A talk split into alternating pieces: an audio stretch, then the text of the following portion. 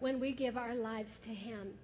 And so He wants us to just be that vessel that He can flood through, a gift to everyone that we encounter.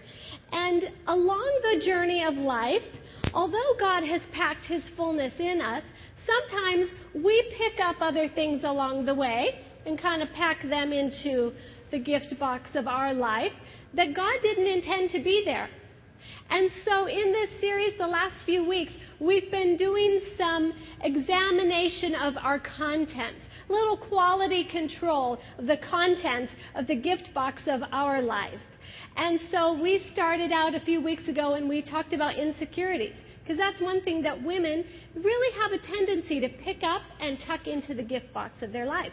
And then last week we talked about hurts and offenses. And all of those things are things that we can tuck into our life without realizing that they actually prevent us from being the gift that God created us to be. And today I want us to continue and talk about a few other things that we can pick up along the way that really don't need to be in there.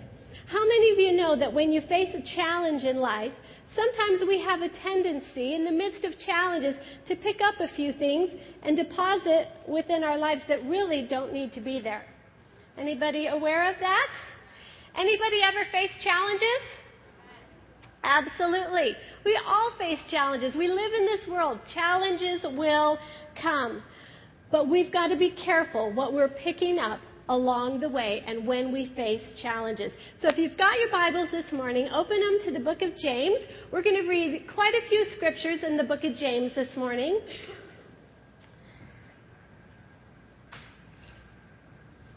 And in James chapter 1, in verse 2, now hopefully you haven't all like blacked this verse out of your Bible or anything. It says, Consider it wholly joyful, my brethren, when you are enveloped in or encounter trials of any sort or fall into various temptations. Anyone ever felt enveloped in a trial? Yeah. Maybe you feel enveloped in a trial today. Are you excited about it? Have you been excited about it in the past? Do you get excited and so joyful when a challenge comes your way? Not hardly, not usually. But that's how God wants us to respond. That we carry this joy with us in the midst of the challenge. And not only does He want us to be joyful when we go through challenges, but His plan is that the challenges will also cause us to draw on his nature, the things that He's put within us, that He's packed within our lives.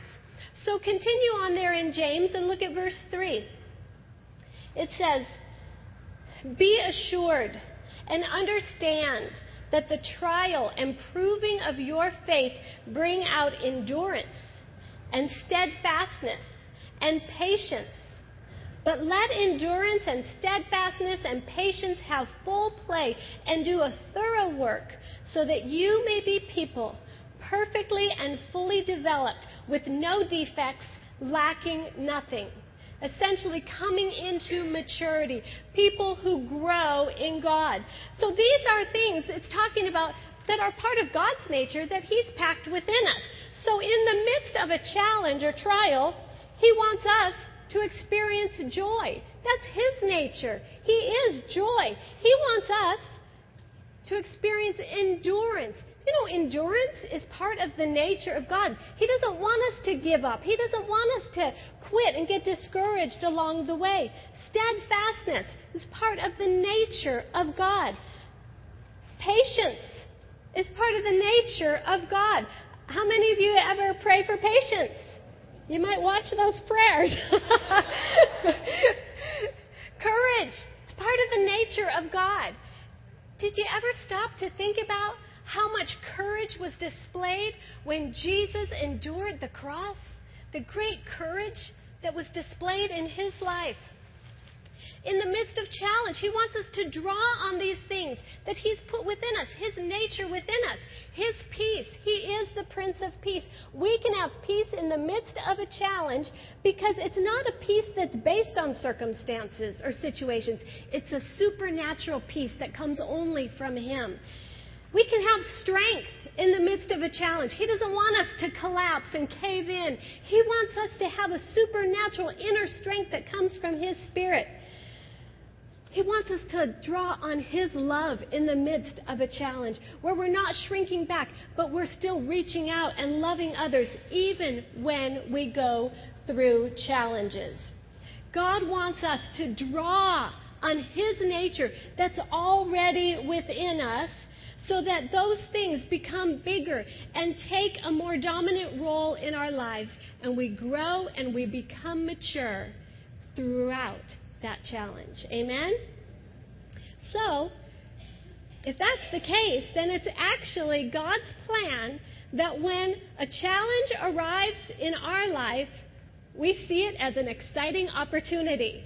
We say to ourselves, okay, God, I may not understand this. I may not have all the answers, but I'm going to choose to have joy in the midst of this. I'm going to choose to draw on your nature and grow. And, and this is an opportunity for my faith to expand, and I'm going to become stronger and better and more mature. And people are going to see the testimony of what you're doing, God. And we make that decision that when God's glory is revealed, which it will be in the end, that we're not embarrassed because we came through it kicking and screaming, but we make that decision that we're going to come through it drawing on the nature and fullness of God within us.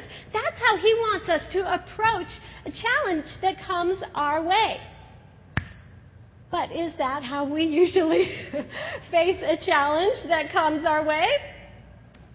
Not always, is it, ladies? What are the things that we tend to pick up when we face a challenge? What are the things that, that we tend to, to grab hold of and deposit into the gift box of our life? The things our flesh wants to reach out to and grab hold of. Unhappiness? We don't like challenges, do we?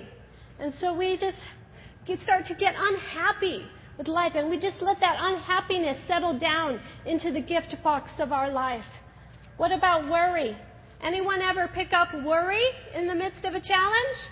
And just kind of let that worry pack down there? How about discouragement? Sure, we can let challenges discourage us if we're not careful. And then we just let that discouragement get packed down in our lives. What about complaining? Anyone ever complain in the midst of a challenge? And we let those words, negative words, sink down into our lives. What about anger? What? What about anger? We can get angry in the midst of a challenge. I don't deserve this. Why is this happening to me? We let that anger settle in our hearts. What about blame? Sometimes we look for others to blame. Sometimes we even want to blame God in the midst of a challenge, and we let that blame just settle in our hearts. What about fear? We can get fearful when we face a challenge. Our flesh wants to give in to fear when we face a challenge and let fear settle down into our lives.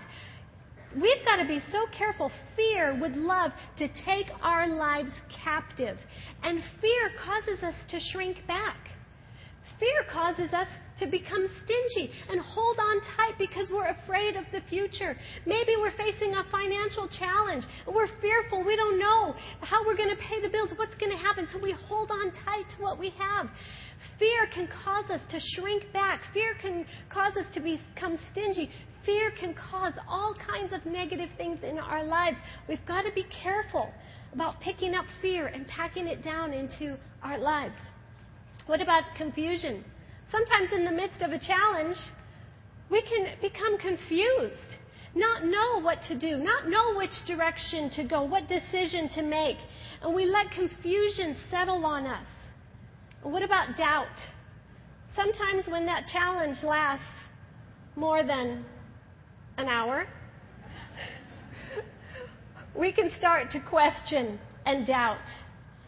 And we let all of those things settle down into the gift box of our life.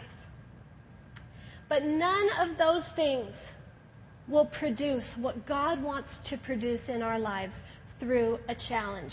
They actually sabotage God's plans, not just for us, but for others.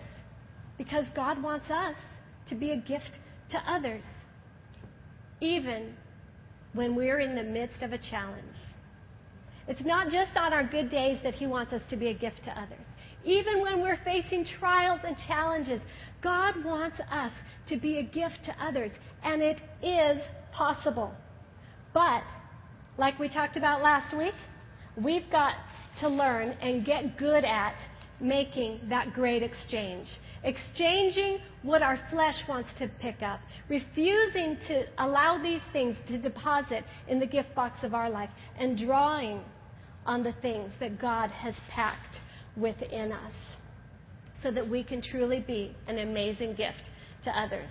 So I want us to look a little bit more in the book of James because James continues on after those first few verses that we read, and he actually gives us five great how to's to help us make that great exchange. Sometimes you think, I don't know how to let go of these things because I don't know what to do. How do I make that exchange? Well, James gives us five great how to's on how to make that great exchange. I love the book of James. James was a pastor, and so he's got a pastor's heart.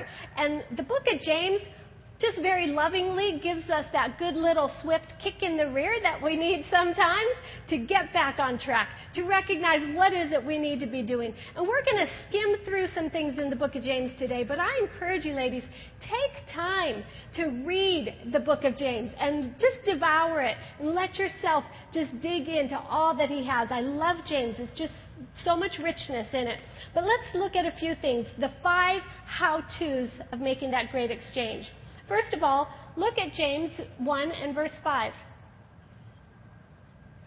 If any of you is deficient in wisdom, let him ask of the giving God who gives to everyone liberally and ungrudgingly, without reproaching or fault finding, and it will be given to him.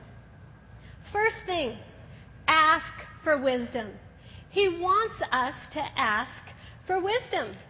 Challenges are usually unexpected, right? They usually hit us out of the blue. And most often we don't have the immediate answer or solution to that challenge. Wouldn't really be much of a challenge if we did, right? So we need His wisdom.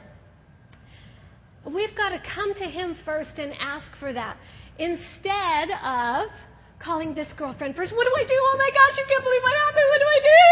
And then calling this girlfriend, oh, I need your help. What do I do? What do I do? And then this one says, well, my sister knows someone who's an expert in that. You need to call her. Oh my gosh, so and so said I should call you because you know what to do. And she says, oh, yes, I do. Call this person. And then we call everybody and their sister trying to figure out what to do. In between all of those phone calls, of course, we're Googling everything we can to search the internet for wisdom to find out what to do in that situation. We need to go to God first and just say, Help! God, I need your wisdom. He always has the answers.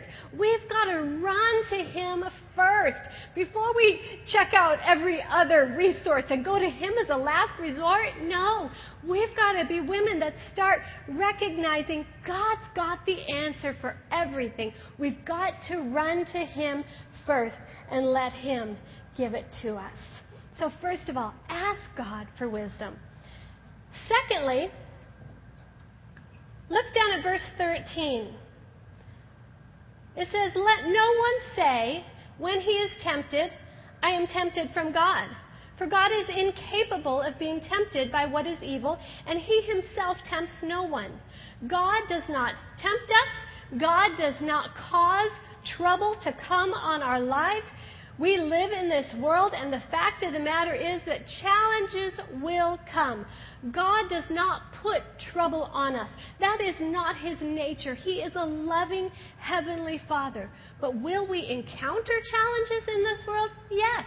And He's with us to walk us through those things.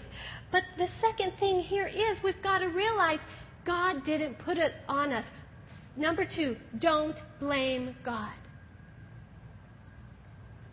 So often, people can blame God for a tragedy or situation that they encounter. And all that does is derail us from God's purposes.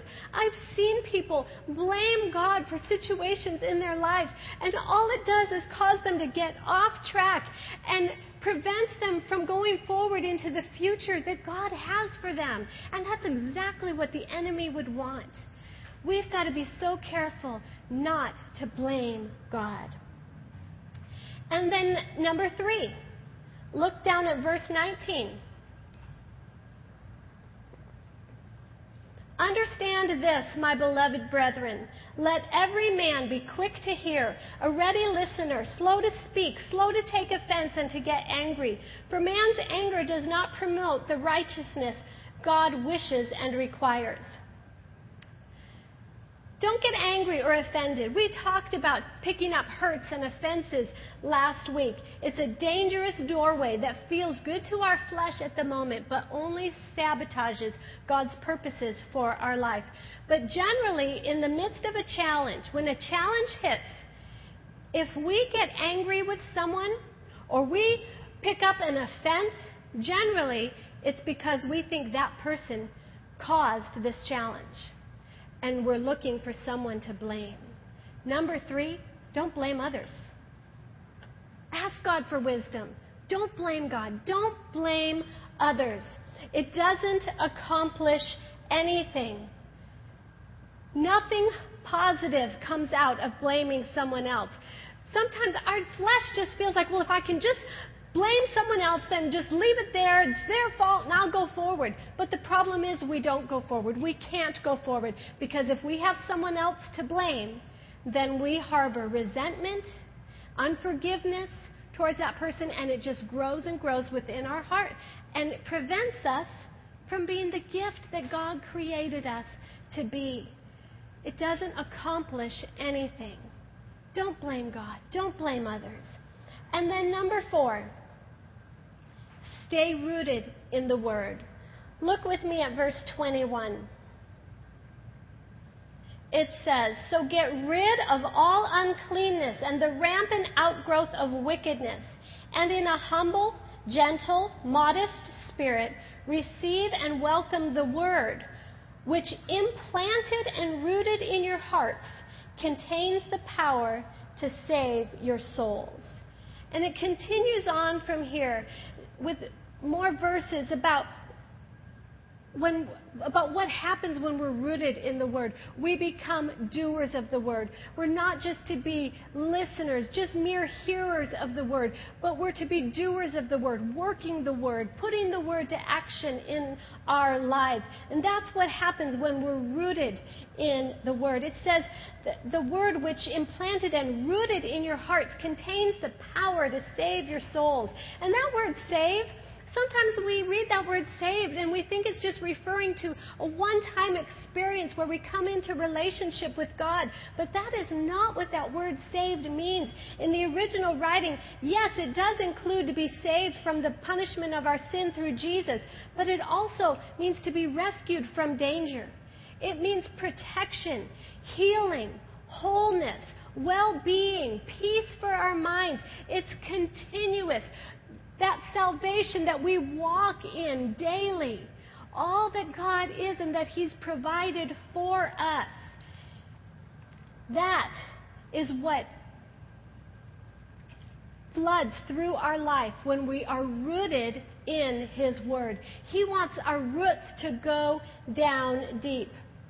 And too often, in the midst of a challenge, people get discouraged. And the last thing they want to do is open their Bibles and get into the Word. I will tell you, in the greatest challenge of my life, when I went through the hardest time of my life, the last thing my flesh wanted to do was pick up my Bible. In all honesty, the only thing my flesh wanted to do was be curled up in a ball of crying devastation on the floor. But I knew that I couldn't stay that way forever and that I had to get the word in me. And so I'd open to Psalms Because when you're hurting, you can read the Psalms of David and read and think, oh, He's feeling what I'm, he felt what I'm feeling. He's been there. And you can relate and it opens your heart. And then you can dig in more and more and allow the word to penetrate your heart.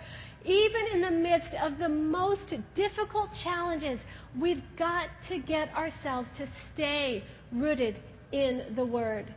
And we need to get rooted before the challenge comes be getting the word in us, even before the challenge comes, so that when the challenge comes, we've got the word in us. We know what to do. We have that strength to push ourselves back to the word, to stay in the word. What happens when a plant's roots go deep into the soil? It soaks up nourishment, and that nourishment and food is dispersed to every single part of the plant. And it's the same way with us when we're rooted, not just casually reading the Word, not just skimming through and saying, Oh, I read my chapter today. But when we're rooted in the Word, it permeates every area of our life. And if we are going to come through a challenge better, stronger, victorious, it is imperative that we let our roots soak deep in the Word of God. So often we're praying for wisdom, asking Him for wisdom, and one of the ways He's going to bring it to us is through the Word. So we've got to make sure we're in the Word. But James continues on here, and he kind of gives us three little tests to show us if we're really rooted in the Word or not. And the first one is how are we speaking? In James 1:26, it says, If anyone thinks himself to be religious, piously observant of the external duties of his faith, and does not bridle his tongue, but deludes his own heart, this person's religious service is worthless, futile, barren.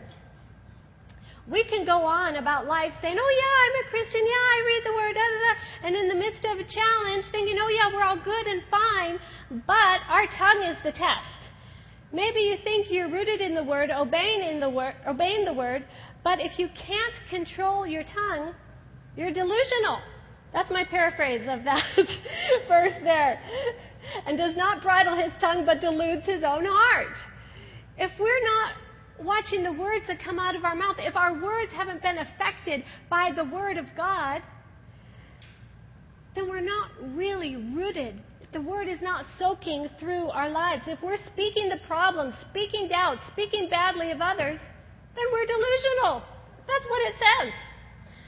James 3 says the human tongue can be tamed by no man. We can't do it on our own. We need the Word of God, the power of God, the Spirit of God to help us. And when we're rooted in the Word, it permeates through our entire being, and our words are in alignment with the Word. Test number two, see if you're rooted. How are you loving? It continues on in verse 27 and talks about visiting and helping and caring for orphans and widows in their affliction, helping people in need. Even in the midst of challenge, we've got to be recognizing and seeing the needs of others, reaching out to others. If we are rooted in the Word, it will be evident in how we're living. It'll be evident in our actions in how we're loving others because we will see others. We won't just see our circumstance, our challenge, our problem right here. We will see others. We will see their needs and we will reach out to others.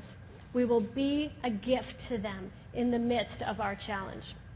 And part of loving others means loving everyone. James continues on right there from 27, continues into chapter 2, talking about not showing partiality, not showing favoritism, but loving everyone, treating everyone the same, not judging others. And I think as women, sometimes we do that without even realizing it because we gravitate towards those who are like us. Those who kind of look like us, those who kind of dress like us, when we just gravitate towards people that we're comfortable with or who are familiar with us, or we're familiar with. I was talking to a gal recently who said that she has been challenging herself, pushing herself to step out of her comfort zone and reach out to people who are very different than she is, and how awesome that was. And you know what happens when we do that? We realize people are people. People who are believers have the nature of God in them. They may look different from us. They may have a different style, go about doing things differently, have a different background, whatever the case may be. But there is rich treasure in every person. And we've got to be careful not to judge, not to stay in our little cliques, but to reach out and love all people, even in the midst of a challenge. And when we're rooted really rooted in the Word, that's going to be an evidence of it in our lives. And the third test, if we're rooted in the Word, how are we walking out our faith? James 2 tells us that faith without works is dead. You see, the Word fuels our faith and causes us to put our faith into action. We're asking God for wisdom. We're asking Him to show us what to do. But when we're really rooted in the Word, really clinging to God, that propels us to step out. To not just sit back and say, Yeah, I'm standing in faith. Yeah, yeah, someday it'll turn. Yeah, I'm standing in faith. We need to put action to our faith. What has God told you to do? Step out in it. Are you waiting? What's the last thing God told you to do? Maybe you're saying, Well, I haven't heard anything in a long time. What's the last thing? Did you step out in that thing? We need to put action to our faith. We need to walk out our faith. And when we're rooted in the Word, that is what will happen.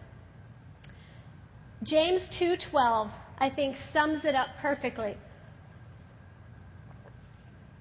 It sums up how we will live if we're rooted in the Word. It says, So speak and so act as people should who are to be judged under the law of liberty, the moral instruction given by Christ, especially about love. In other words, the law of liberty, the new covenant, the law of love, what we have as believers. So, as Christians, it's saying, speak and act like a Christian. If we're rooted in the Word, we will speak and act behave like Christians. Not just saying that we are and behaving differently and putting on a facade. When we're really rooted in the Word, we will speak and we will act like Christians. And when that happens, it causes us to recognize this stuff. And when we're rooted in the Word, we begin to see, you know what? I don't even want to be complaining because I know God's got this. He's in control. And we're like, uh uh-uh, uh not going there, not doing that anymore. We recognize discouragement and we think, no, I have courage in God. He's with me through this. I don't need to cave in to discouragement. I don't need to give in to anger because I'm not blaming anyone else. God's molding me and shaping me in the midst of this. I'm coming through and I'm going to have a great testimony. We don't need to doubt. You see, when we allow ourselves to be rooted in the Word, we recognize this stuff and we refuse to let it be packed down into the gift box of our life. Challenges will come. And challenges may be things that have been brought about by decisions we made where we lacked wisdom. Challenges can be things that we've brought on ourselves. Challenges can be things that have been brought on by uncontrollable circumstances. Challenges may be things brought on by someone else's choices and decisions that affected us. Challenges may be spiritual attacks. In James 4 7, though it says, So be subject to God, resist the devil, stand firm against him, and he will flee from you. It may be a spiritual battle, but whatever type of challenge it is, God has equipped us. And He wants us to draw on His nature to grow and go forward with Him. So no matter what the challenge is, these principles apply. Ask God for wisdom. Don't blame God. Don't blame others. Become rooted in the Word. Stay rooted in the Word. And number five, Pray. Pray. We need to pray. In James chapter 5, it says, The earnest, heartfelt, continued prayer of a righteous man makes tremendous power available, dynamic in its working. I love that. Prayer can change anything. But sometimes in the midst of a challenge, we get complacent in prayer and we just sit back and, well, whatever's going to happen is going to happen. My prayer is not really going to make a difference. It's not really going to change anything. It doesn't really matter. Yes, it does. We need to be women that recognize the power in our prayers and that pray fervently. And when we do, we will see things turn around. I have seen so many miracles brought about through prayer. I've seen people given a horrible report from the doctor, but through prayer, their body was healed. I've seen judges change decision in court because of prayer. I've seen God do miracle after miracle after miracle because of prayer. Ladies, we cannot grow complacent in prayer. We've got to be praying. When we let these simple how to's from James really become part of how we live our lives, they automatically cause us to draw on these things. They automatically cause us to endure because we know we're going forward with God. They automatically cause us to love because we're not totally consumed with our own challenge. We're looking out for others. We receive strength from His Word. We receive His peace. When we apply these principles, that great exchange automatically happens. And when we're drawing on these things, His nature in us, we're an automatic gift to others because we're loving others, because we're going through it with joy, and that joy is flooding out of our life on to others. When we apply those how to's, we automatically make the great exchange and become an amazing gift to others. Let's pray this morning.